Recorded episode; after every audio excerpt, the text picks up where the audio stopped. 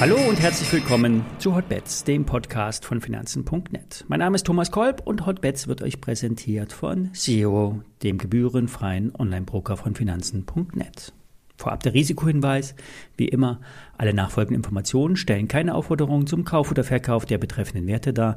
Bei den besprochenen Wertpapieren handelt es sich um sehr volatile Anlagemöglichkeiten mit hohem Risiko. Dies ist wie immer keine Anlageberatung und ihr handelt auf eigenes Risiko. Ja, der DAX hat, wie erwartet, leicht korrigiert. Erst wenn er unter das Tief aus dem späten US-Handel knallt, geht es weiter abwärts.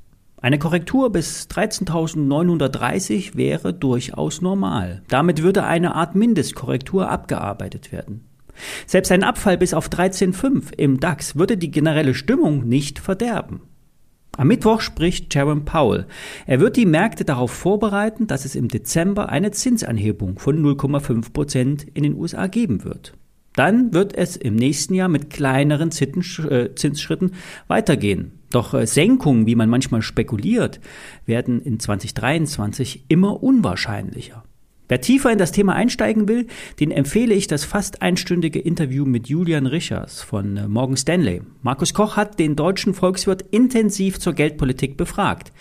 Er gibt in dem Interview eine für mich logische Einordnung zur Konjunktur und der Lage in der Wirtschaft. Auch wenn er nicht konkret auf Ziele im S&P 500 eingeht.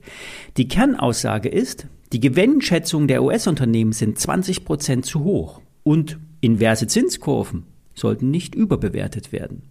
Wer sich das Video anschauen will, der geht auf den YouTube-Channel von Markus Koch. Kommen wir zu Gesco. Ich war gestern auf dem Eigenkapitalforum der Deutschen Börse und habe mir den Vortrag von Gesco angeschaut. Die Aktie der Beteiligungsgesellschaft hatten wir hier bei Hotbets schon einmal vor ein paar Wochen vorgestellt, nachdem ein paar Nebenwertexperten sich mächtig ins Zeug gelegt haben für den Wert. Gesco investiert nach eigenen Worten nur in Weltmarktführer. Es gibt Ankerinvestments und Beimischungen. Es geht im Kern immer um mittelständische Unternehmen, die für sich Technologieführer sind und Märkte besetzen, besetzen, die nicht so leicht zu knacken sind. Zum Beispiel die Zeta Group. Hier geht es um banale Wattestäbchen. Seit ein paar Jahren sind ja in der EU Plastikstäbchen für Lollis, Q-Tips oder zum Umrühren eines Takeaway-Kaffees verboten. Setter stellt Papierstäbchen her. 160 äh, Milliarden Stäbchen auf Papierbasis werden pro Jahr hergestellt. Und der Output soll im nächsten, in den nächsten Jahren verdoppelt werden. Dabei werden die Kapazitäten organisch ausgebaut. Das heißt, in den bestehenden Locations werden Produktionsstätten erweitert. Zudem soll in Südamerika investiert werden, weil dort nämlich erst jetzt die Behörden die Plastikstäbchen auslaufen lassen. In der Zukunft gibt es dann hoffentlich weltweit nur noch Stäbchen auf Papierbasis. Das Alleinstellungsmerkmal wird durch eigens entwickelte Maschinen und spezielle Papiermischungen erreicht, denn so ein Wattestäbchen muss einen Art Aufweichschutz haben. Ein anderes Thema sind Verladeeinrichtungen an Häfen, speziell für Chemikalien und Gase. SVT, eine Gesco-Tochter, ist Weltmarktführer für LNG-Verladearme. Das ist die in letzter Zeit sehr populäre Anlandungstechnik für Flüssiggas. Das Zukunftsfeld ist aber Wasserstoff. Hier wird dank Fördergelder vom Bund und Land Technik entwickelt, um später einmal Wasserstoff via Schiff transportieren und entladen zu können. Das sind nur zwei Beispiele aus dem Portfolio von Gesco.